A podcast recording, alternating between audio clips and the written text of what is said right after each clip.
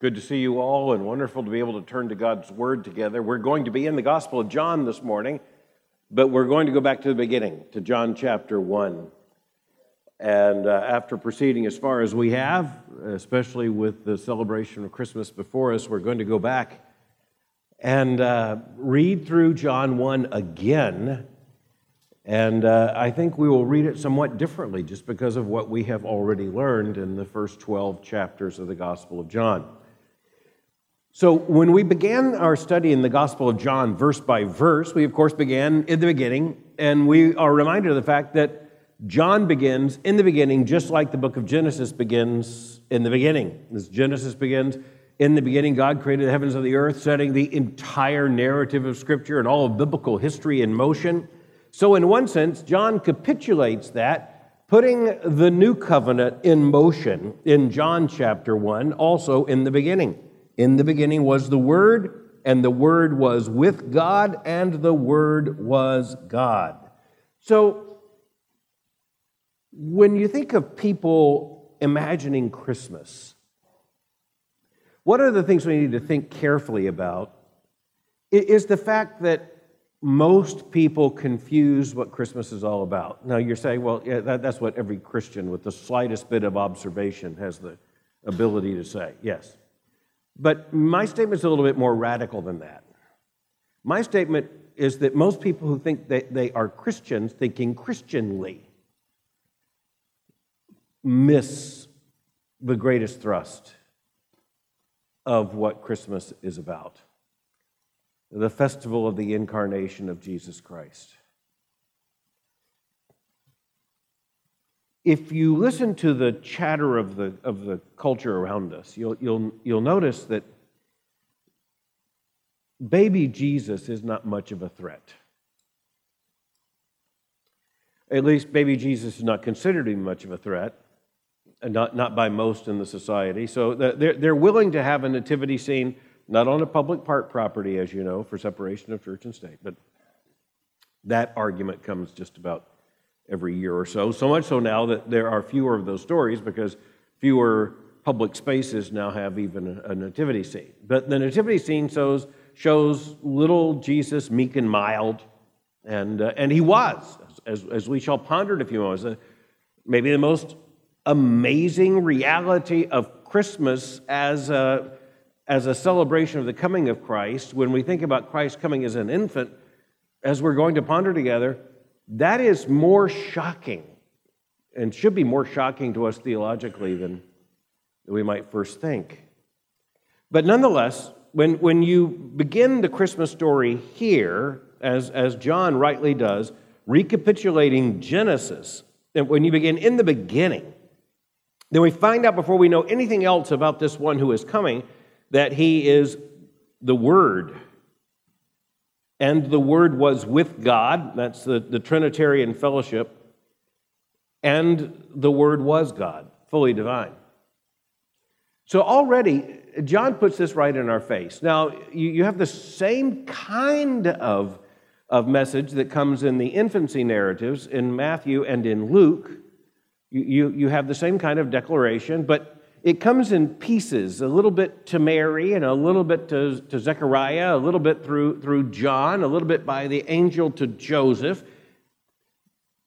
One of the great gifts of the Gospel of John, which is one of the, the reasons we, we understand the Holy Spirit gave us not just Matthew and not just Luke and Mark and John, but he gave us all four of them in a superintendency. That's Warfield's old word, a superintendency so that we would have all that we need. John comes as the fourth gospel, not just because Matthew, Mark, and Luke, being the synoptic gospels, are, are, are, are, closer together, but because, in a very rightful sense, he just theologically explains so much of what sequentially we learned in the synoptic gospels. And, and so John goes in the beginning, and he tells us right away that the word is divine, and, and not just divine by being in the presence of God, but the fact that He is God. He was in the beginning with God. All, all kinds of misconceptions that even people think themselves Christians think about. For one thing, one of the questions that has to be asked is Is Jesus something new in the experience of the Father? Because Martin Luther picked this up during the time of the Reformation. He picked it up just in common German Christian practices of Christmas. It was as if God came up with the idea of Jesus, and thus we have Christmas. And, and if you're not careful, there are Christians who will tell the Christmas story this way and may even describe the gospel this way. They'll say something like, Well, in the beginning, God created the heavens and the earth, and He created the garden, and He put the man and the woman in it. And basically, had sin not happened, Jesus would not have been necessary. But, but sin did happen. And so God has to have a plan B. Plan A would have been the garden, no sin, communion with Adam and Eve forever, and all those who would come after them. There'd be no need for Jesus. But sin does happen, so now there's the need for a redeemer, and God comes up with Jesus as his redeeming plan. Now, you recognize that as contrary to Scripture. You recognize that as incompatible with the entire flow of Scripture. You recognize that as heresy. But you have to recognize that what, what, what some people call folk religion and, and now is, is more often called common lived religion by sociologists, it's not Christianity. It has Christian elements, but it's not Christianity. The sad thing is that if at point of life or death, a lot of people who consider themselves Christians had to even tell the great flow of biblical history, they would get it not just a little bit wrong, but horrifyingly wrong. This is why that team led by Christian Smith, uh, who, was, uh, who was then at the University of Virginia, is now at the University of Notre Dame, did this massive study of young people in, in uh, Christian churches. And I, I started to say evangelical, that wouldn't be true evangelical, yes, but also mainline and uh, really across the board theologically. And, and this is where his research indicated that the basic theology of these teenagers and young adults was what he called moralistic therapeutic deism, or MTD. It wasn't Christianity. And uh, we, we certainly believe it would be different amongst our children and, and young people, but I mean, here's, here's the thing if they had to recapitulate just the storyline of Scripture, could they get it right? Uh, uh, how, how many Christians could describe Jesus Christ without heresy? I don't just mean not getting it completely filled out with every point right. How many people could describe Christ as he's revealed in the New Testament without committing outright heresy. It's, it's difficult. But notice, notice, how, notice how this comes along here. It's almost as if, I say that tongue in cheek, it's almost as if the Gospel of John is written to answer all of the hardest questions in the introduction. There, there's, there's no wait for the bottom line. There, there is no stringing us out for a, a conclusion. There's no suspense in the Gospel of John, not in this sense. And so we are told right away that the Word is God, is with God, and then we are told that He's the agent of creation. All things were made through Him, and without Him was not anything made that has been made. And He, the life was the light of the world, is the light of men. The light shines in the darkness, and the darkness has not overcome it. All right, just hold that for a moment. And, and just for the sake of time, we're going to remind ourselves of, of the announcement about John. He came as a witness to bear witness about the light, that all might believe through him. He was not the light, but came to bear witness about the light. And then we come back in verse 9 that true light, which gives light to everyone, was coming into the world. He was in the world, and the world was made through him, yet the world did not know him. He came to his own, and his own people did not recognize him.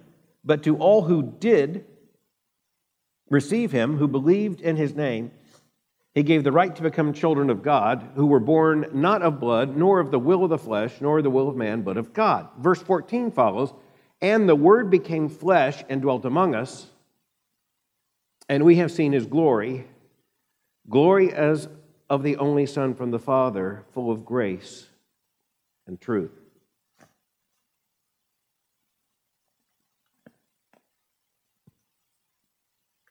There were certain theological assumptions that were common to the, the time of the Bible. And you could, you could take this all the way back to the Old Testament. You can include the Egyptians and the Canaanites, uh, the Mesopotamians, just about everyone. You could, you could look at the entire theological superstructure of the ancient world. You could certainly look at the Greek and the Romans. You could put all that context together. And one thing seemed to be absolutely certain, and, and, and that is that there was a distinction between the divine and the human, such that the worst thing that could happen to a God was to become a human. So that's one of the reasons why, when we read the New Testament, we come across statements that do not shock us as they would have shocked someone in the time of the Bible. Now, when uh, I think a secular person reads Matthew and Luke, they find shocking material. It, it's shocking. Just given their secular sentiment and worldview, Matthew and, and Luke are shocking. I mean, first of all, you've got, uh, you've got angels talking to, and, well, it's an angel. You have an, an angel talking to Joseph uh, twice. Then you, have got an angel appearing to Mary. You put Matthew and Luke together. You've got an angel appearing to, to Zechariah. You've got uh, not just one miraculous birth, that is, Jesus conceived in Mary by the Holy Ghost, but you've got also uh, Elizabeth, who, at, at, though advanced of age and beyond the, the, the, age of bearing a child, like Sarah in the Old Testament, uh, she is given a pregnancy and, and she gives birth to John. It's just miracle after miracle. You've got the heavenly host declaring the birth of Jesus to shepherds on a hillside. You have all of these things. And so, one of the liberal New Testament scholars at the end of the, of the, uh, of the 19th century said it is, in his words, elaborate and excessive supernaturalism. You got to love that. Someone with the audacity to read the Bible and say, that's just too much supernaturalism. I can take a little bit. I can remember the first time I, I read that criticism when I was like a 20 year old seminary student, and it, it made me wonder well, what exactly is an acceptable level of supernaturalism? You know, a comic book? You know, Captain Marvel? You know, what, what, what would an acceptable level of supernaturalism be? That's one of the most amazing things about the scripture. There, there is no rising and falling of supernaturalism in the worldview of the Bible. It begins in the beginning, God created the heavens and the earth. Everything is supernatural. Uh, what, God's always described as being infinite in his perfections. He doesn't wax, he doesn't wane. He's not more supernatural here and less supernatural there. Well, when we come to John, and, and we, th- with we compare John to the Synoptic Gospels, well, we don't have a lot of the accoutrements of, uh, of, of, Christmas that we have in the Synoptics. There's, there's, at this point, no Mary and no Joseph. There's, at this point, uh, no manger. There's no Bethlehem. At this point, there, there's, there's nothing told us in this gospel in the opening chapter about angels speaking to anyone, Zechariah, Joseph, or Mary. Uh, there is also at this point uh, no clear messianic identity.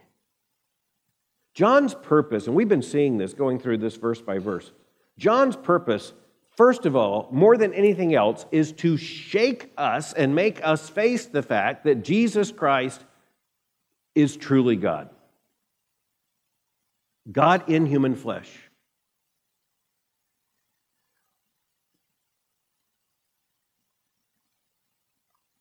The ancients understood the problem of human flesh.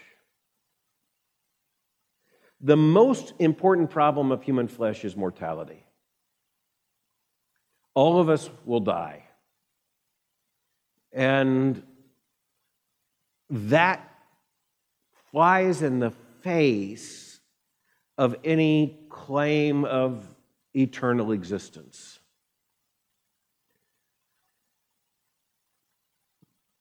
To the ancient mind, and to so many who are alive today,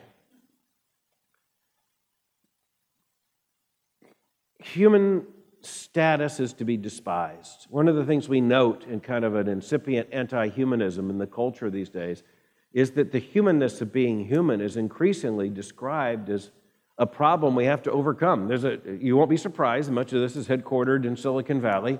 There's an entire new movement of transhumanism, and this is not a small movement. And some of you may know that you have major figures in Silicon Valley who are putting billions and billions of dollars into this transhumanist research. Um, artificial intelligence is a part of it. You know, can we upload ourselves to the cloud so that we never die? in which our intelligence goes on living somehow in a disembodied state? Or, like Ray Kurzweil and those who are working with him, can we look to advances in modern medicine and robotics and, and uh, synthetic organs and all the rest and, and, and, consider the fact that we ourselves might be able to turn uh, ourselves into a transhumanist? And then you've got you know, major figures writing books about humanity now evolving into a, a, new species reality beyond death.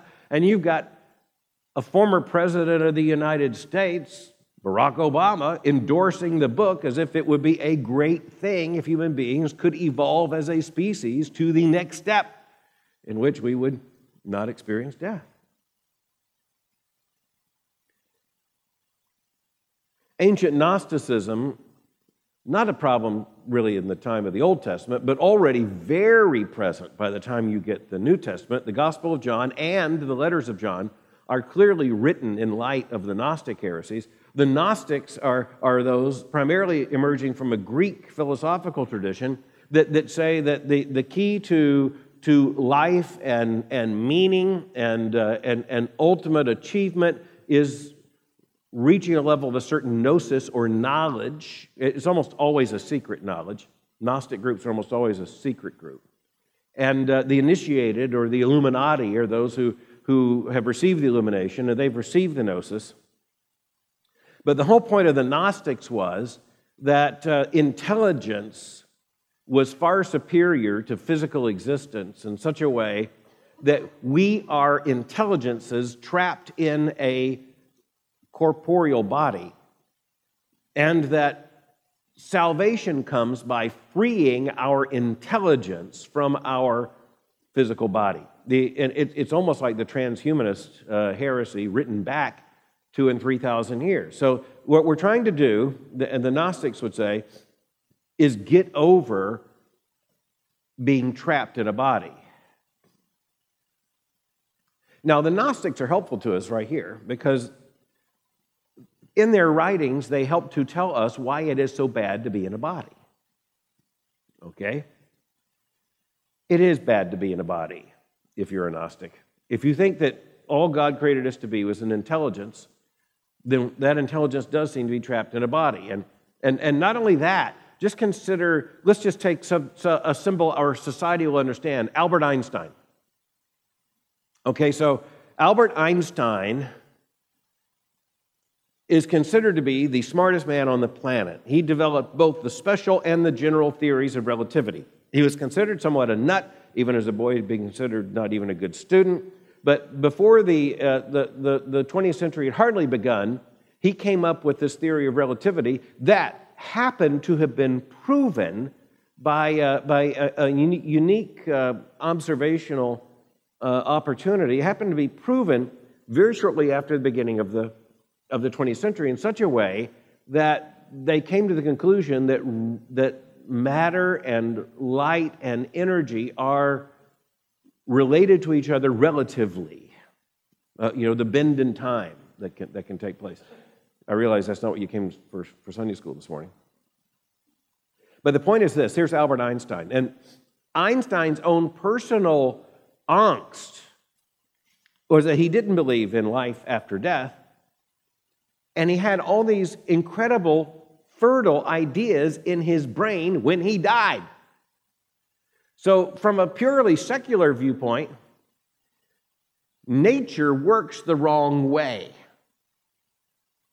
because we die with our highest degree of knowledge and with perhaps the most fertile ideas on our brain. And when the oxygen in the blood no longer go to the brain, the brain just dies. And you know what happened after Einstein died? They took out his brain. And a guy took it across the country in hopes that one day there would be an opportunity to study this brain and maybe even one day to revivify this brain and we could bring Einstein back and he could pick up the conversation where he left off. No, the Gnostics aren't wrong. Having a body is uh, it's a problematic thing. For one thing, our body can be only in one place at one time. It, it's really hard to operate as Lord and King of the universe if your body's in one place at one time. Not only in one place at one time, but I mean, we are spectacularly finite, tiny creatures in the midst of this massive cosmos. If uh, it's, we're, we're not only in one place at one time, we're in one tiny, tiny place, on a tiny, tiny place, on a tiny, tiny place, in, in any place at, at one time. And, and, and, and we're incredibly needy. That's the thing, you know. I'm already hungry. And I'm already thinking of lunch. And, and I'll, I'll be finished with lunch, and shortly thereafter, I'll be thinking of dinner. And along the way, there could be a Christmas cookie. And I have hunger that I don't even want to think about, you know, that I, I, I, don't, I, don't, I don't need a second cookie. No one needs a second cookie. You didn't need the first cookie. But I have, I have desire for that cookie, and that desire often wins out. And, and, and then uh, this, we're dirty, we leak. It's not good. Uh, it requires massive hygienic energy just to make ourselves tolerable to ourselves, much less to anyone else. And when you go to a place that doesn't have that, that hygienic investment, you come to a whole new understanding of humanity. It's, it's, it's bad and, uh, and it's humiliating. It's humiliating. We get sick. And, and when we get sick, we sometimes even get what Martin Luther called the altogethers, which he said was just the ultimate sign of our flesh we can explode everywhere at once. And we can feel so bad we want to die. And then as soon as we're over it, we're hungry. And we eat again. It is humiliating. And not only that, we, we, we start out badly. We, we start out unable to do anything for ourselves. We start out without any consciousness of ourselves. We don't even start out able to focus our eyes in any particular way. There is no more defenseless creature on earth than a human infant. And a, and a, human infant is not operational for a very long time. And then it's a very limited operation. And, uh, and we're mammals. We're mammals. So that means the mothers nurse their young.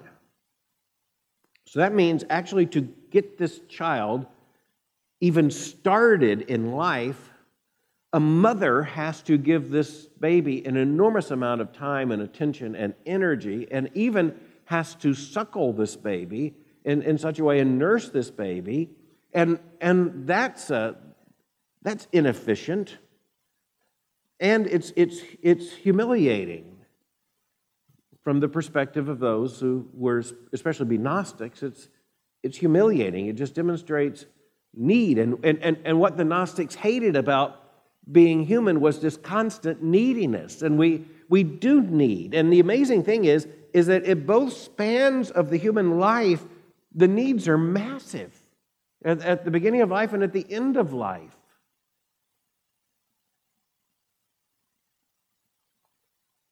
Human flesh is easily wounded. We burn, we cut, we bleed. No decent God would take on human flesh. What you find in John chapter 1 is intended to be theologically shocking. John doesn't hold this back. What should shock us is how John hits us with all of this in the beginning, even using the phrase in the beginning. And, and by the time you get just, say, 18 verses into John chapter 1, the climax has come when you get to verse 14, and the Word became flesh and dwelled among us. And we have seen his glory. There's John just exploding the whole formula. He doesn't tell us, here was this baby born, and this is a really sweet story. Now, now follow this story. And uh, this baby's born in Bethlehem and uh, to, to just common parents, and uh, the, uh, the conception is going to be an interesting part of the story. But hold that for a minute. Just think about the baby. Uh, you're, you're going to watch this baby, and this baby's going to do amazing things. This, is, this baby's going to grow up. He's going to increase in wisdom and in stature and in favor with God and man. And, uh, and, and, people are going to begin to understand that this is a very special baby. And then that understanding that this is a very special baby is eventually going to be uh, elaborated and extended in understanding that this baby just might be the son of David. And so in the Synoptic Gospels, you see this. In, uh, in the Gospel of Matthew, it comes about chapter 12, where Jesus performs a miracle, and the crowd begins to ask, could this be the son of David? And so, the, and, but even in Matthew, you don't have the declaration of the deity of Christ in any clear way. You have it demonstrated, but you don't have it declared in a clear way until Matthew chapter 16, where it's Peter who says, You are the Christ, the Son of the living God.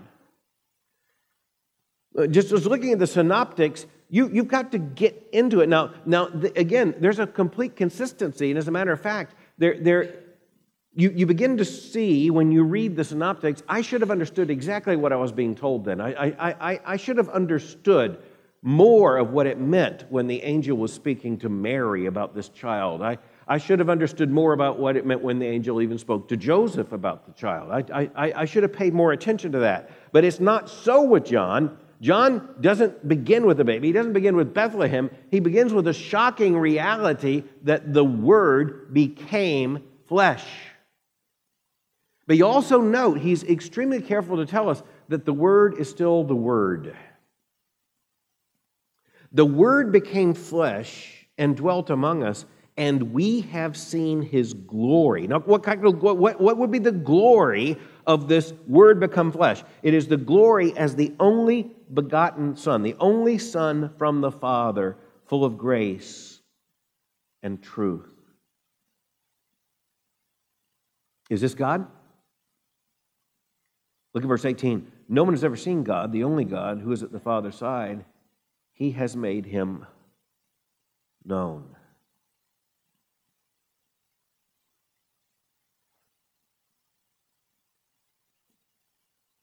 I think most of us as Christians, and, and I mean by this theologically matured and maturing, biblically knowledgeable Christians, a, a part of what can happen to us is that the shock of the gospel can dissipate somewhat.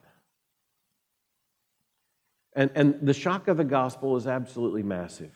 The, the more the gospel makes sense, the more you ought to worry about your theological understanding. I don't mean make sense as if makes sense because God tells us this is the gospel. I mean make sense as if had you heard this the first time and it had been proposed to you as the gospel, this would have made sense to you.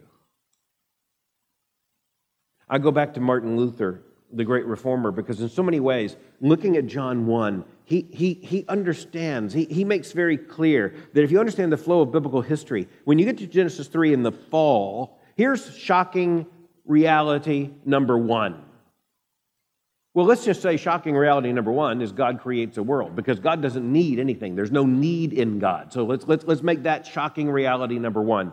that God creates a cosmos in the first place. Why? He does so for his glory. But, but he has no need in himself. He's completely self sufficient. So, why did he create something outside of himself? Well, it was for his glory. We can't ever fully understand that. He ordained and decreed that it should happen, and, uh, and he did. That's shocking reality number one. If, if, in other words, if material existence has any explanation, its only explanation is in a sovereign God creating it for his glory, which means the Gnostic beginning point is a false beginning point. That is to say, we don't hate the material world because God made the material world for his glory. But it is completely distinct from himself. The material world completely distinct from the, the immaterial. The, the creation is infinitely and eternally distinct from the Creator. But shocking reality number two does go to Genesis chapter 3, because shocking reality number two is that human sin happens and God does not undo creation. He, he doesn't say, all right, in view of the fact that the one creature I made in my image has rebelled against me, I shall just bring all that I gave existence into non existence. I will just destroy it. So that's, that's shocking reality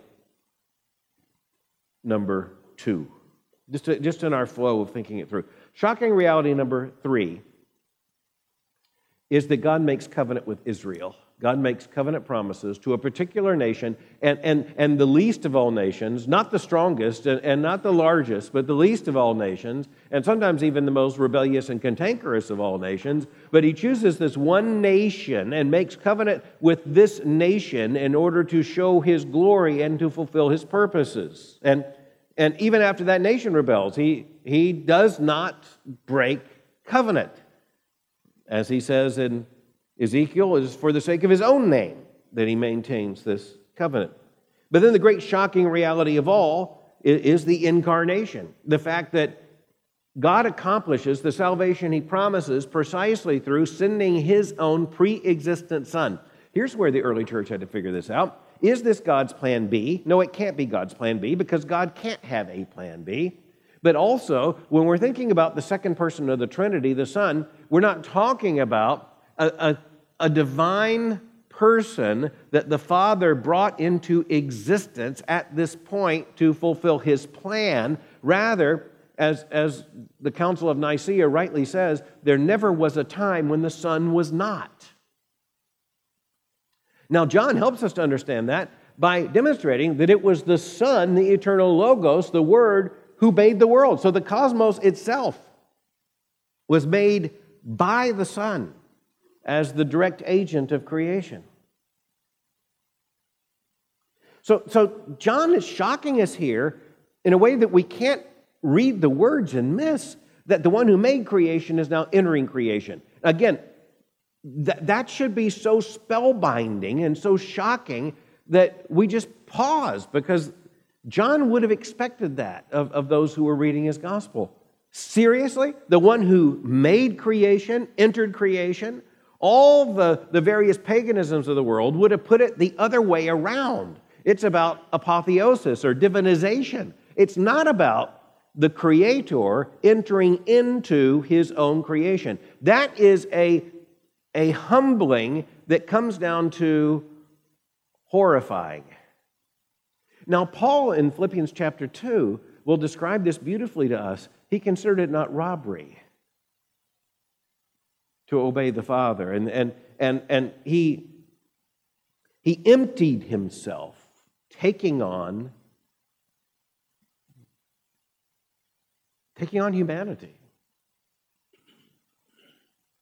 Now, when, again, when he says he emptied himself in Philippians chapter 2, this doesn't mean that he gave up his divine authority and power. It, it, it did mean that he gave up, more than anything else, his, his divine status of distance from his creation. And as Paul says, he didn't take on the form of a man, he became a man. The Word became flesh and dwelt among us. When we think of the baby in, in Bethlehem,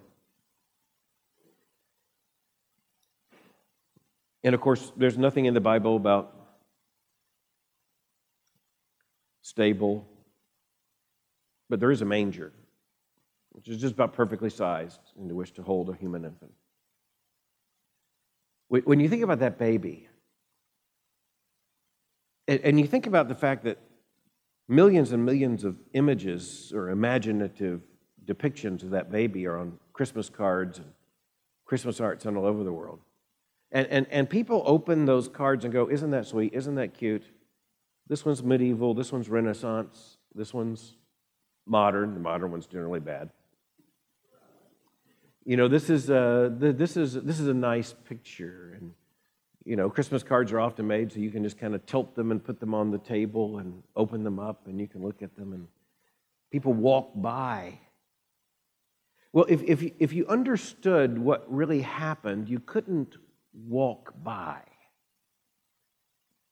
Just think of the, of the shepherds.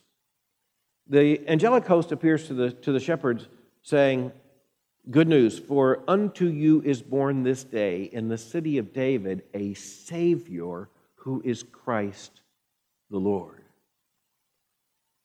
They told the shepherds how they would find him. The shepherds did not go merely to see, they went to worship. What, what else could you do? But, but just think of how awkward that must have felt. And, and we don't know all that they knew. We know what the angels declare, so they knew that much, but they probably didn't know anything more than that. When they knelt before that baby, they were looking at the face of the one who had created the entire cosmos. And even at that moment, even at that moment as an infant, is holding together the entire cosmos by his power and will.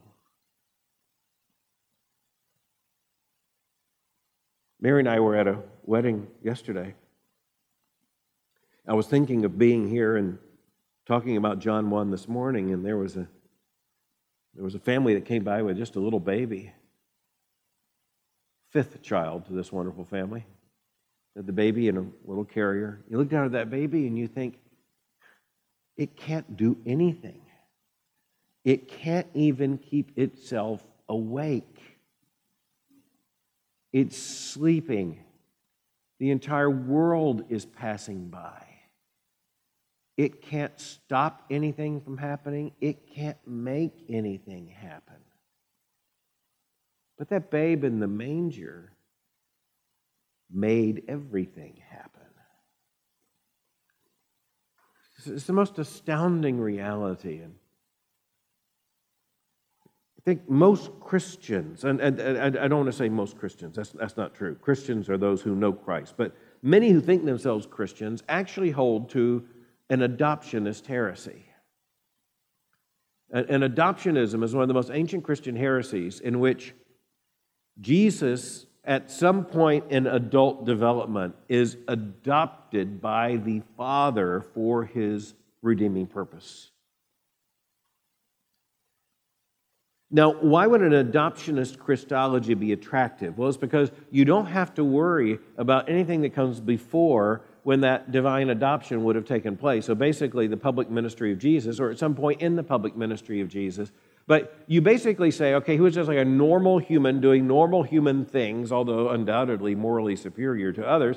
And, uh, and, and, and, and, and so all that early part of Jesus' life, the, the, the infancy and the toddlerhood and, the, and the, the early childhood, we'll just fast forward through all of that But this is not biblically allowable. There's, there's, there's no gospel, not one of the four of them, that allows any form of, of an adoptionist Christology.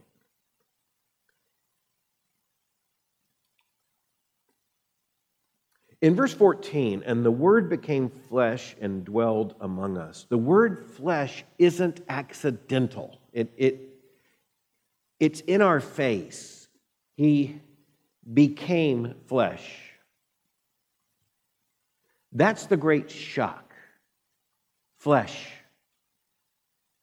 Again, it bleeds, it wounds, it, it develops. What, what, what, what, what, what is this? How, How can we explain this? The reality is we can't explain it much, which is why speculation about the childhood of Jesus is almost always entirely wrong.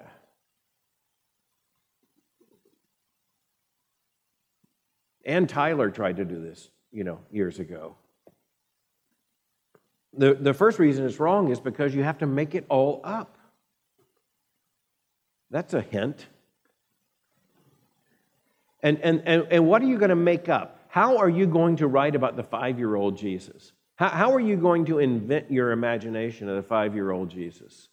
Wait, is a five year old Jesus walking by and his mother's cracking an egg and he goes, mm, I made that.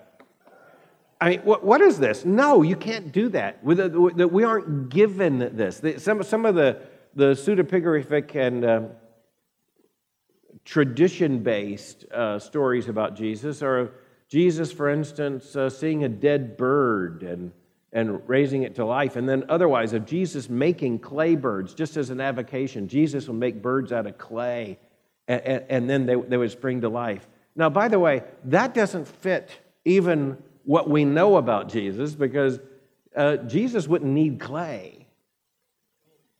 Jesus made the teeming billions and trillions of birds without clay. He made them out of nothing. But nonetheless, it's just dangerous. And then, you know, we're given a glimpse. We're given a glimpse of Jesus in the temple. We're given that. We're, we're told that he increased in wisdom and in stature and favor with God and man. But we have no information about his childhood illnesses. We have no indication of the notches on the wall in uh, Nazareth where Joseph scratched a line marking how Jesus had grown taller. We're just told he, he increased in stature. We're, we're told that Jesus grew until he was ready for the public ministry that the Father had assigned him to do. But make no mistake, the childhood was a part of his public ministry. This is where we as Christians have to be careful. This right here is a part of the public ministry of Jesus. This is, this is a part of Jesus' obedience to the Father. It was the Father's will and that, that his obedience be demonstrated in a manger, in, in having to be taken to Egypt for preservation and in growing in wisdom and in stature and favor with God and man. We're told all we need to know, but what we're told is he assumed flesh, real flesh. Now, by the way, here's another Christian misconception we will correct here at the end. Jesus is incarnate now. The incarnation was not a passing missiological and, and messianic moment in the life of God. Jesus did not assume human flesh only to abandon it Gnostic style and go back to his pre incarnation state without a body. He has a body right now. He is seated at the right hand of God the Father Almighty. And not only that, he has a resurrection body. And that resurrection body is, at least according to the Gospels, a little bit different than our body right now. It's a body that can eat. There will be a marriage supper of the Lamb. But you know what? Somehow, I don't even understand this. It's a body that will eat and not leak. I'm all for that. And it looks like the eating will be entirely worship not because of need, as we know in this life. Jesus was able to pass through walls. We don't really understand that either. That's not Captain Marvel, that's resurrection body. But Paul tells us in 1 Corinthians 15 that our body will be as his. I don't understand all that that means. But you know what it means? It means that throughout eternity, there never will be a time when Christ will not have a body. For God so loved the world that he gave his only Son, his only begotten Son, that whosoever believes in him would not perish and have everlasting life. That isn't the story of Jesus condescending and coming to take on flesh, to take on a body for a while for us. It means he identifies with us, with his redeemed, forever. So, Merry Christmas. In 1 John, John will make this point all over again, you know, which this is the, the, the Jesus we have seen with our eyes, we've touched with our hands. Real. Real flesh, real Jesus, real incarnation, real Messiah, real Savior, real shocking. So I was praying, thinking about being here this morning as we're together. I just prayed this morning we'd be shocked together. If there is the slightest bit of Gnosticism in us, then feel the repugnance of the incarnation of Jesus Christ and then give it to Jesus. Let there be no Gnosticism amongst us. Let there be only the great joy and worship of knowing that God loved us so much that He sent His Son to take on our flesh and of course, to die as our substitute, which he could only do in our flesh. And then to be the first of all those who would follow him by his power in the resurrection. So Luther said, when you look at the manger, you need to look at the wood and remember that the wood that holds Jesus in a manger is pointing to the wood that will hold Jesus to a cross. But just remember this the body of Jesus in the manger will become the resurrection body that is actually the promise of our resurrection by Him. Let's pray.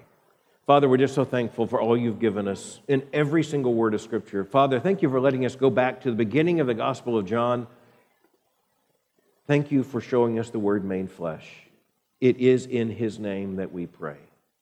Amen.